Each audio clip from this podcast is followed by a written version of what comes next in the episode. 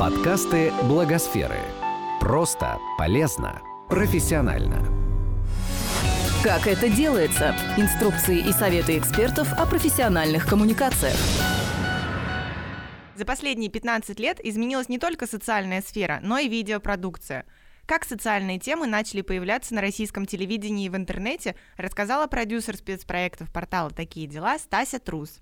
Она выступила на конференции «Зачем будущее социальной журналистики», которую провели Агентство социальной информации и Центр Благосфера. С чего вообще началось? С, с кино начнем, как э, главного из э, искусств и самого популярного в начале 2000-х. Вот 2004 год, как мне кажется, это начало вообще в принципе нового, новой российской видеоиндустрии, нового российского кино, потому что до этого были 90-е. А в 2004 году впервые в широкий прокат вышел популярный э, классный российский фильм «Ночной дозор» Тимура Бекмамбетова. Люди повалили на русское кино в кинотеатры, не сразу, конечно. Вот. Э, но это был такой прям первый большой успех и первый старт э, российского вообще ви видео А, вот, потому что 2004 год э, интернета как такового нет, вот. Люди ходят в кино и смотрят телевизор. А, вот, в «Ночном дозоре» э, «Ночной дозор» — это такой, ну, я не знаю, наверное, все смотрели, да? «Ночной дозор». Помните, в чем там? Ну, то есть там нет ничего, опять же, про социальное. Социального там нет ровным счетом ничего. То есть, по-моему, в романе там что-то такое есть. А, здесь все как-то максимально заточено на экшен, не поднимается никаких таких тем, как кроме противостояния там добра со злом, и то там, ну, как бы это все такие какие-то очень абстрактные вещи, абстрактные категории. Вот. Ну, то есть просто начали с экшена, короче, развиваться, и все правильно сделали. Дальше у нас была серия, значит, фильмов про Э, героическое российское прошлое, которое до сих пор продолжается, типа «Девятой роты».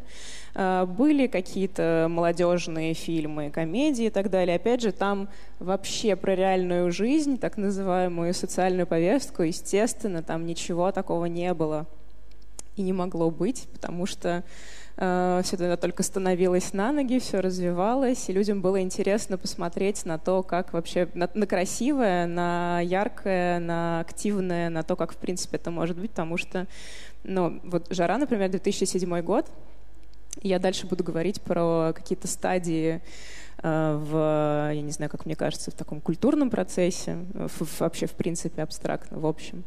Вот. 2007 э, год и фильм «Жара» — это апофеоз гламура э, и гламурной моды, мода на все яркое, мода на все классное, такое светящееся. Вот тут даже видите такие, я не знаю, отцветы какие-то, вообще непонятно зачем они тут существуют, вот, но, видимо, чтобы прям вот чтобы показать людям, что вот смотрите, тут такое все светлое, яркое, классное, вам точно будет красиво и интересно. Вот. Собственно, на ТВ что происходило? 2007 год — это сериал «Клуб», который на самом деле тот же фильм «Жара», только про, я не знаю, очень плохо снятый просто российский сериал. Вот. Но, тем не менее, через три года почему-то появляется сериал Валерий Гай «Германика. Школа» на Первом канале, аж на Первом канале. Ну, то есть если «Клуб» — это сериал на MTV, который шел, то есть это кабельное телевидение, то «Школа» — это Первый канал. 2007 а, год, 2010. Прошло всего три года. Что изменилось? Как мне кажется, ну, во-первых, сыграл свою роль то, что был кризис 2008 года, и все как-то резко победнели, и уже было довольно больно смотреть на гламурные вечеринки в клубах. Вот, для начала. Вот. А вообще, в принципе, я это связываю скорее с тем, что люди э, наелись гламура, вот, и перешли к дискурсу, если э, Пелевина цитировать, что гламур — это секс, выраженный через деньги, а дискурс — это секс, которого не хватает, выраженный через деньги, которых нет. Ну, то есть это, если прям совсем просто, то это что-то такое лощеное, что-то такое, я не знаю, шершавое, что-то такое очень... Э, реальное, если говорить о дискурсе, и что-то такое очень воздушное, образно говоря, какое-то такое сладкое, если говорить о гламуре. Так, но в принципе, в принципе, эти стадии сменяются довольно произвольно, э, иногда они сливаются, и что мы сейчас наблюдаем, это вообще полное слияние одного и другого. Прошло много времени, это случилось все благодаря интернету. Через 10 лет мы наблюдаем следующее. У нас сериал «Клуб», в котором не было ничего, кроме красивой жизни и чего-то такого сладкого, гламурного, а, на телевидении заменился такими вещами, как, например, сериал «Звоните Ди Каприо», где уже прям явно... А, вы смотрели «Звоните Ди Каприо», кстати? Маловато. В общем, «Звоните Ди Каприо» — это сериал, в котором а, главный герой, которого играет Саша Петров, он играет там известного российского актера, практически Сашу Петрова. Вот. И главный герой этого сериала обнаруживает, э, что у него ВИЧ. Вот. И дальше он все 10 серий э, пытается это принять, с этим, э, ну, как пытается понять, как с этим жить ему. Вот, ну то есть разница очевидная, да, огромная. Я это связываю еще, помимо того, что поменялись вот эти стадии, с тем, что э, после 2010 года появился интернет, ну, как бы интернет-покрытие вообще в нашей стране, как проникновение интернета э, выросло, по-моему, там до 95%, сейчас 99%. То есть 99, э, там даже больше, по-моему, процентов людей заходят в интернет хотя бы один раз в месяц. То есть э, это как-то максимально... Э, мы превратились, как бы наша страна встроилась в такую максимально глобальную повестку, максимально глобальную среду, и людям наконец-то стало понятно, что мир не ограничивается э, как бы вот этим, я не знаю, их городом, во-первых, а во-вторых, вот этим клубом, который они видят по телеку, э, сериалом «Клуб», или сериалом «Школа», который такой уже чуть более как бы похожий на реальность, вот, но все равно там все достаточно так странно, и это не совсем социальная повестка все-таки.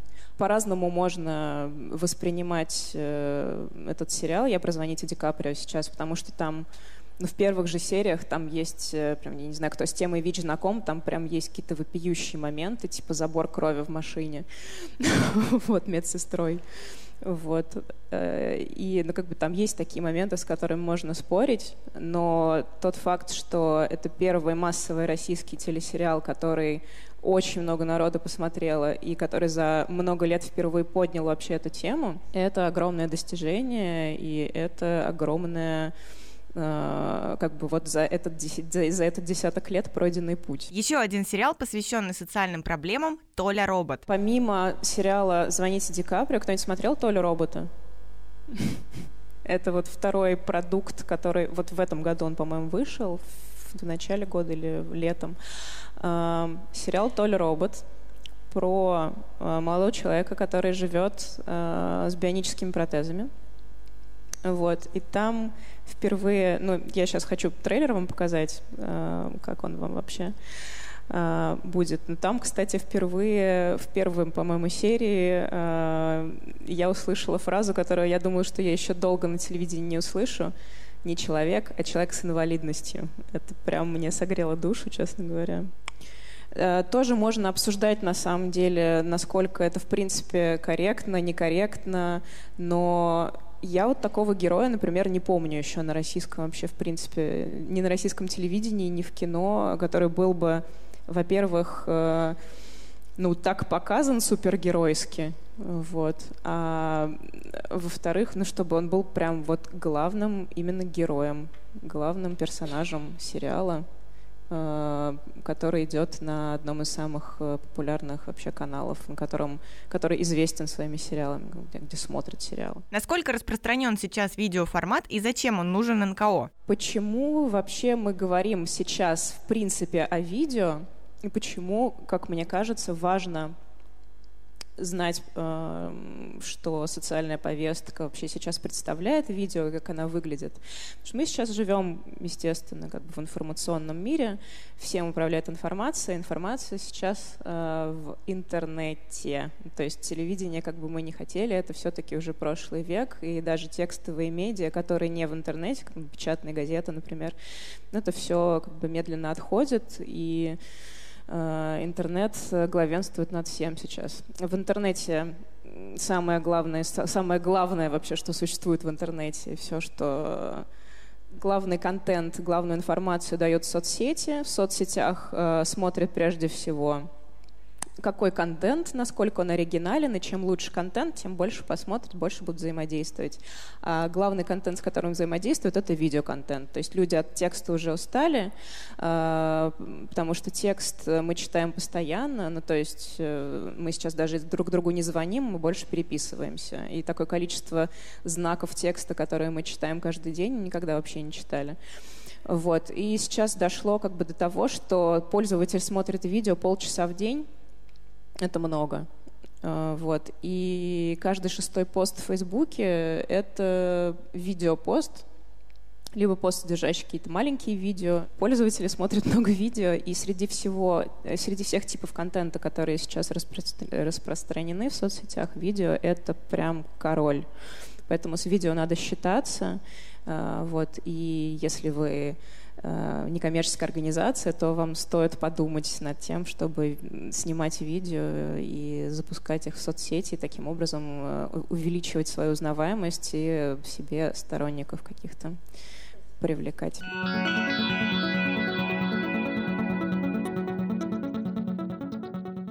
В каких соцсетях выкладывают видео и чем они отличаются? Ну вот, где смотрят, собственно, это в соцсетях, в Фейсбуке, ВКонтакте, в Одноклассниках очень много смотрят видео. В Одноклассниках, причем супер популярная э, такая тема — это прямые эфиры. У них есть собственное ток-шоу, вот, и его смотрят э, там просто миллионы просмотров сразу. А, так, э, Инстаграм — в Инстаграме смотрят, э, там появился в 2018 году формат IGTV, то есть если у вас видео больше минуты, то оно сразу автоматически закидывается в приложение внутри Инстаграма, которое называется IGTV. Э, вот. И вам рекомендуют, э, если вы там что-то выложили, что-то смотрите, из IGTV вам рекомендуют как бы похожий контент. Вот. И э, Stories — это 20... Ну, это может, может быть фотография, это может быть там что-то, не знаю, какой-то текст. Вот. Но видео Stories тоже смотрят очень хорошо. Uh, вот, сторис 20-секундные отрывки, которые там в, в Инстаграме в кружочках таких там сверху отображаются. И опять же по опыту для НКО прям очень полезно присутствие в Инстаграме. Прям очень. Потому что вот молодая, но платежеспособная аудитория, они тусуются в Инстаграме. Это правда. И они смотрят сторис, и если у вас, например, больше 10 тысяч подписчиков вы набираете, то э, автоматически Инстаграм дает вам возможность в сторис поставить прям ссылку, например, на форму пожертвования. Вот, то есть такой фандрайзинговый потенциал тоже у этой соцсети э, может быть, он прям очень достаточно такой хороший, большой. Э, ну и, конечно, ну, смотрят на платформах, которые прям только под видео заточены, YouTube, Vimeo.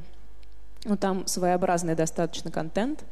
Uh, но там тоже uh, много, очень много социального контента, и часть мы сегодня с вами посмотрим, обсудим.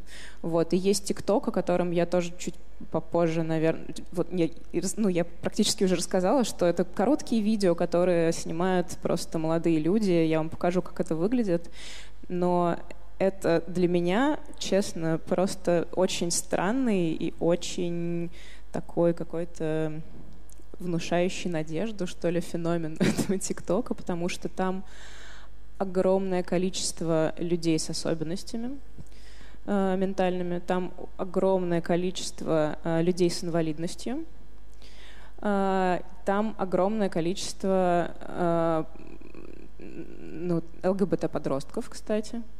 Э, и там какая-то такая очень складывается с одной стороны, такая странная, э, немножко для меня, как для человека, которому уже 30 лет почти, но, возможно, для 15-летних э, людей это прям классно. Эм, визуальная довольно странная среда, но по уровню принятия друг друга и по уровню отношения друг к другу это прям вот что-то новое для меня, честно говоря. Я такого не видела еще. То, о чем мы, в принципе, сейчас говорим, главное, вообще главный момент, эм, который нужно учесть, видео, поскольку это самый влиятельный вообще медиум сейчас, и видео становится более социальным, Сейчас выросло целое поколение подростков, то есть 15 лет — это как, вот как раз в 2004 году они родились.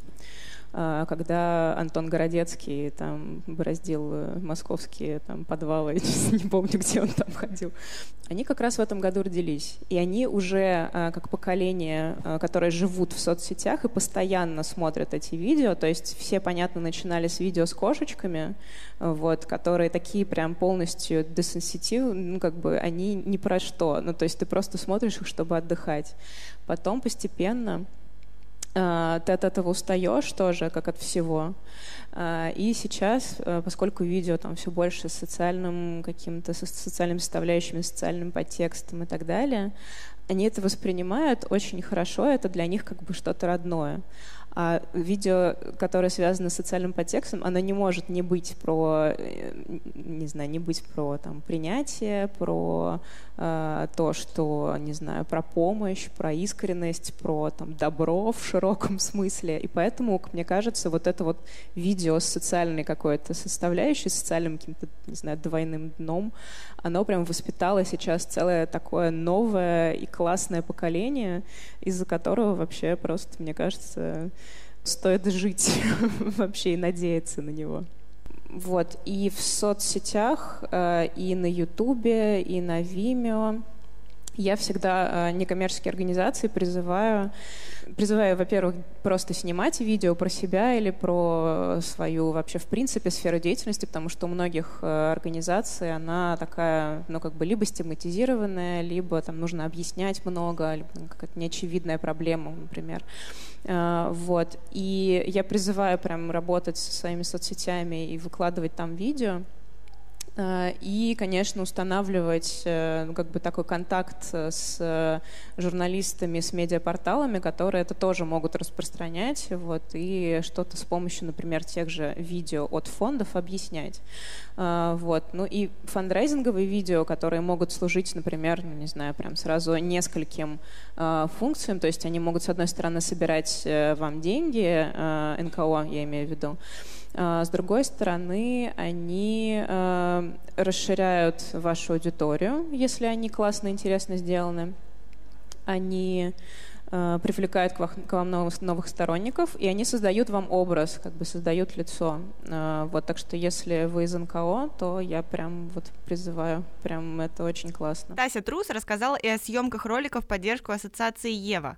Ролик рассказывал о человеке, который узнал о своем диагнозе ВИЧ и обратился в службу равных консультантов. У меня вопрос про э, длину ролика. Я угу. к тому, что я бы, например, на первых же секундах бы этот ролик ну, закрыла, если честно, я бы не досмотрела его.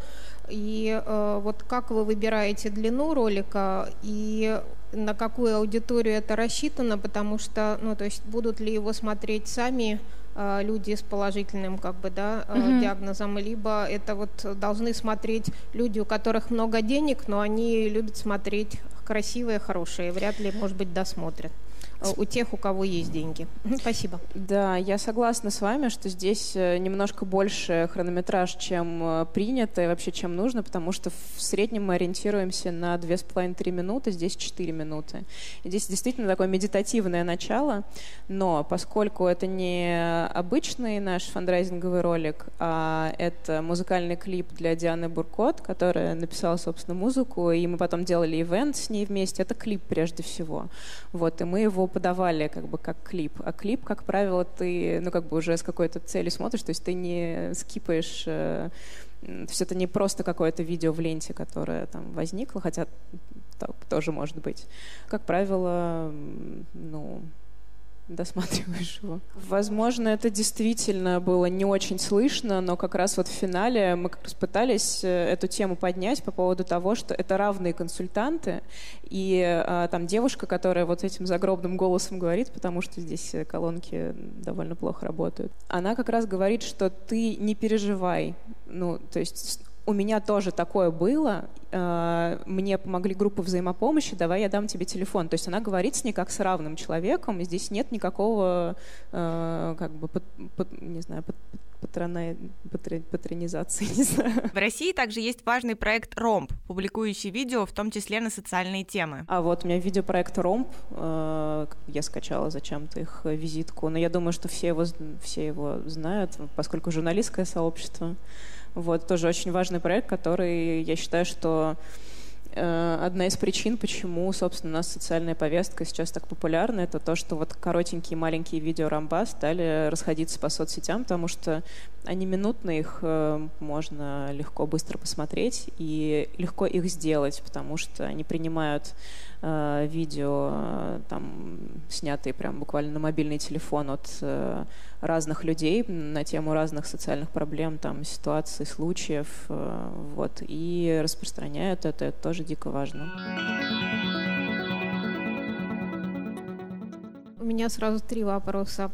А есть ли зарубежный какой-нибудь э, пример э, на эту тему, который вы считали бы идеальным? Э, я имею в виду ролик. У меня его да. нет еще с собой. Ага.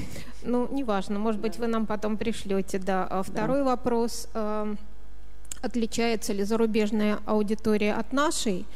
И третий вопрос. А, привлекаете ли вы психологов, когда пишете сценарий или, ну, то есть делаете ролик? Ну, то есть э, вот три вопроса. Да. Э, с последнего сразу начну. Мы психологов, прям психологов не привлекаем. Мы работаем именно с фондом, вот, и с, с фондом, я имею в виду, для, для которого мы делаем ролик. Вот. Мы прям с момента выбора героя э, и момента написания сценария очень плотно с ним взаимодействуем. То есть у нас не может быть такого, что у нас, например, фонд э, не утвердил сценарий, или мы там что-то в последний момент поменяли, и там все Э, не знаю, изменилась до неузнаваемости, и мы так и выпустили все, потому что мы артисты и классные. У нас такого не может быть. Вот, и даже мы у нас есть фандрайзинговый ролик, кстати, вот Антон тут рядом, мы упоминали сегодня, и вот эту э, кейс с «Медузой». Э, у нас э, есть ролик для Антон тут, для фонд, организации «Антон тут рядом», центра «Антон тут рядом». Э, и там были какие-то моменты, которые мы сглаживали. То есть там был немножко даже не то, что некорректно, но фонду показалось, что будет лучше сделать немножко по-другому. Мы перемонтировали ролик в итоге. Ну, то есть интерес э, фонда и не навреди, это для нас как бы принципиально важно. Да, кейсы э, пришлю. Э, удачные фандрайзинговые зарубежные. Их очень много, понятное дело, потому что у нас эта индустрия, как бы ей вообще вот столько лет. вот, и у нас сейчас люди только начали понимать, что вообще такое благотворительность, в принципе. Ну, то есть сейчас хотя бы на каком-то минимальном уровне люди начали осознавать, что да, наверное. Если я буду не бабушке подавать в метро, там, условно, несмотря на то, что она там тоже замечательная, вот, э, или там оплачу покупки один раз и буду чувствовать себя замечательно, а буду отчислять, например, там, каждый месяц фонд старости в радость, э, это будет эффективнее. Это будет э, как бы лучше чисто касательно результата. Вот. Но мне кажется, аудитория вот этим э, отличается прежде всего, потому что они более как бы в теме. Ну, то есть э, насчет аудитории видео не знаю, но мне кажется, мне кажется, отличаются, конечно, потому что индустрия как благотворительности в Америке, например, э, ну как бы вся наша индустрия э, по объему всей нашей страны, это примерно как э, ну, меньше, чем объемы э, благотворительности в штате Айова, например, в Америке. Ну, то есть это, ну, ничто вообще. И нас люди как бы сейчас до сих пор пишут комментарии типа, а почему я должен вообще давать на что-то деньги, если я плачу налоги. Вот, но только работать, как бы методично просто объяснять, почему это вообще важно, и все. Ну, то есть понятно, что на Западе условном каком-то там вообще не, не возникает никогда таких вопросов, потому что благотворительность — это там уже давно укоренившаяся сфера такая, работающая. Это сектор, прям сектор экономики. Ну, просто у нас настолько патерналистская культура сейчас распростран... ну, до сих пор распространена после того, как, э, как бы 70 лет истории Советского Союза, когда вообще человеку не нужно было думать даже о том, что э, у него может не быть пенсии или там ему повысит пенсионный возраст, например, или о том, что он может не получить образование, потому что оно будет ну, платным. Тут... Ну, как бы это очень влияет. Нет, сильно. ну, лично я с вами не согласна, потому что действительно люди платят налоги, действительно огромное количество вещей, которые, на которые собирают благотворительность, должны в нормальном социальном государстве Конечно. финансироваться из этих налогов. Так что в каком-то смысле это справедливый вопрос. Действительно, что люди, а, которые, например, не платят, э, ну, например, не вкладываются в финансовую благотворительность, а ведут какую-то адвокат, адвокационную работу, адвокативную работу за то, чтобы там какие-то вещи, как сегодня опять та же Катерина Гордеева рассказывала, да, как после каких-то текстов, да, там э, приняли закон о да, трансплантации да. Или еще чего-то. Так что, так что в каком-то, в, каком-то, в какой-то формулировке этот вопрос справедлив и э, до определенной степени э, ну, он имеет быть право так поставлен. Уж как с ним работать, это другой вопрос. Это тоже для, для всей нашей благотворительной, э, благотворительного комьюнити он такой челлендж. Ну, да. Но вопрос был, чем отличается одна аудитория от другой, поэтому, ну вот, мне кажется, вот этим прежде всего самое главное.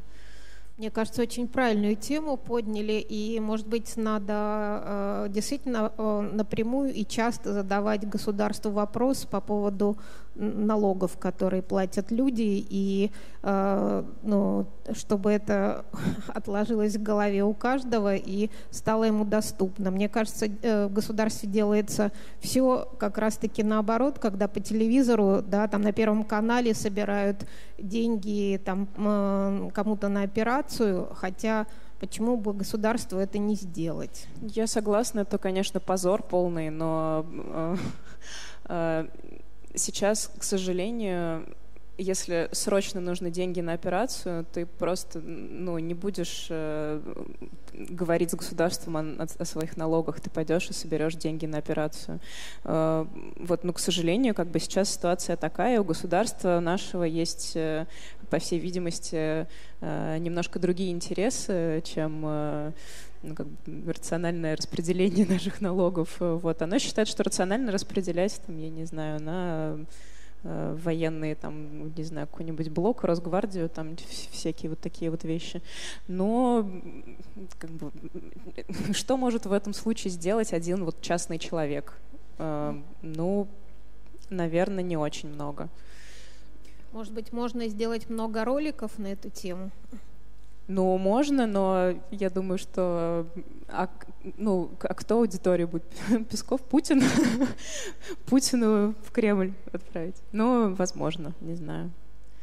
А, возможно, нужно подумать об этом. Ну, как бы, правда, это очень неоднозначный вопрос, и его можно долго обсуждать, и сейчас просто ситуация вот так вот обстоит, ну, обстоит вот так вот. Ну, налоги мы платим обязательно все, а это добровольная как бы вещь, э, благотворительность. И ты можешь э, тратить э, свои деньги как ты хочешь, и если ты хочешь их тратить на регулярные пожертвования, например, тебе никто не мешает это делать. Чего не стоит делать при создании видео? А может быть, вы могли бы э, рассказать о каких-то самых, например, распространенных э, ошибках или, например, способах говорения, которые не работают на самом деле, э, там, не знаю, манипулятивность или какие-то эстетические, ну, в общем, что-то что точно не стоит делать? Я уже говорила, что если именно про фандрайзинг говорить, то, к сожалению, больше работает негатив и какая-то печаль и жалость, чем позитив. Но мы стараемся все равно в финале выходить на какую-то более позитивную ноту, и что мы это называем выход через кнопку пожертвования, что все может быть хорошо, если вы вот так вот сделаете, как мы вам сейчас говорим. А, вот, относительно образов э, и так далее, мне кажется, что действительно манипуляции, они уже гораздо меньше работают. Ну, то есть манипуляции, под манипуляциями я имею в виду Например, если это фандрайзинг на кейсы, связанные с детьми, то это обязательно несчастные детские глаза.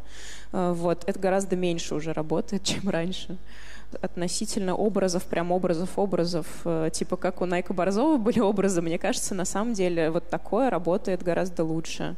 Э, особенно если у вас есть возможность э, там сделать не две минуты фандрайзинговое видео, а там вот клип на пять, еще это распространить так хорошо.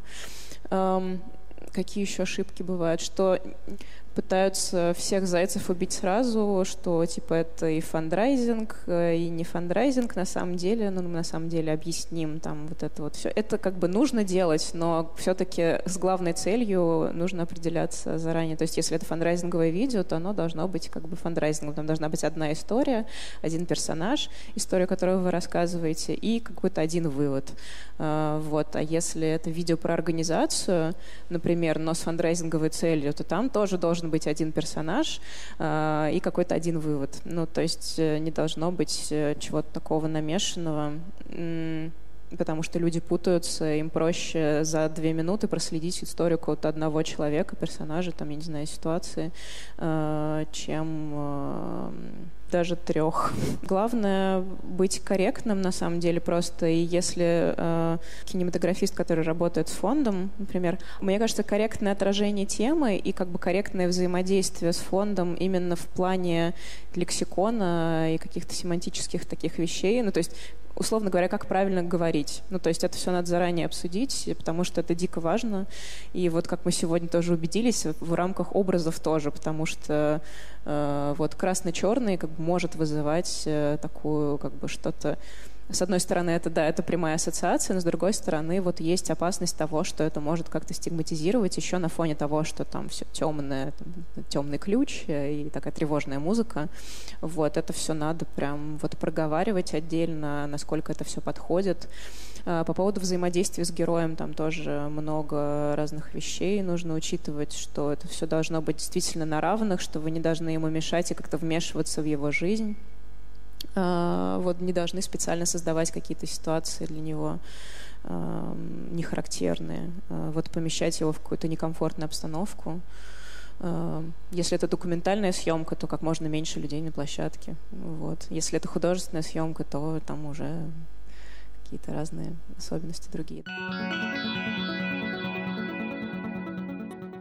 У нас в прошлом году был огромный-огромный проект на 20 э, с лишним фандрайзинговых видео, которыми мы должны были решить не только задачу фандрайзинга, но, во-первых, вовлечение, во-первых, фандрайзинга, во-вторых, вовлечение э, людей, ну, привлечение сторонников э, к фондам, и в третью э, очередь, конечно, но я считаю, что на самом деле в, в первую, а, сотрудничество с кинематографистами и разъяснение вообще в сфере, в среде молодых киношников, что классно работать с фондами, и что там есть классные герои, и что можно снимать красивые, интересные, такие, ну, как бы художественно э, артовые классные видео э, про фонды. Вот. И отклик был достаточно большой. Мы с очень многими ребятами поработали. Вот, и многие для нас там до сих пор мы сотрудничаем, вот, и пишут регулярно, спрашивают, что там, как, не надо ли что поснимать, вот. И вот такое как бы соединение сферы э, киношной и НКО, вот, это для нас было тоже прям очень-очень важно. И, собственно, у нас там один из вопросов в э, дискуссии, что дальше делать, вот дальше обеспечивать вот эту вот связь, как бы заходить к киношникам, журналистам, или там наоборот, там журналисты, киношники в НКО нужно, чтобы заходили и э, ну, как-то искали героев, искали какие-то образы, не знаю, там правильную, э, правильную лексику и корректную, корректные способы вот выражения э, того, что нужно. Вот, потому что эта тема социальная, она на самом деле, она как что ну, она никуда не уйдет. вот, и она всерьез и надолго.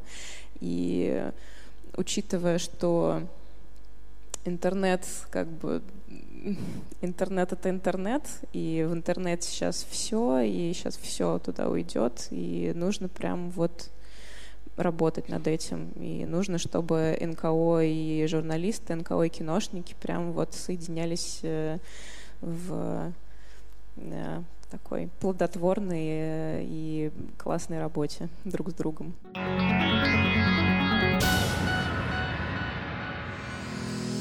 Этот подкаст создан с использованием средств гранта президента Российской Федерации на развитие гражданского общества, предоставленного Фондом президентских грантов.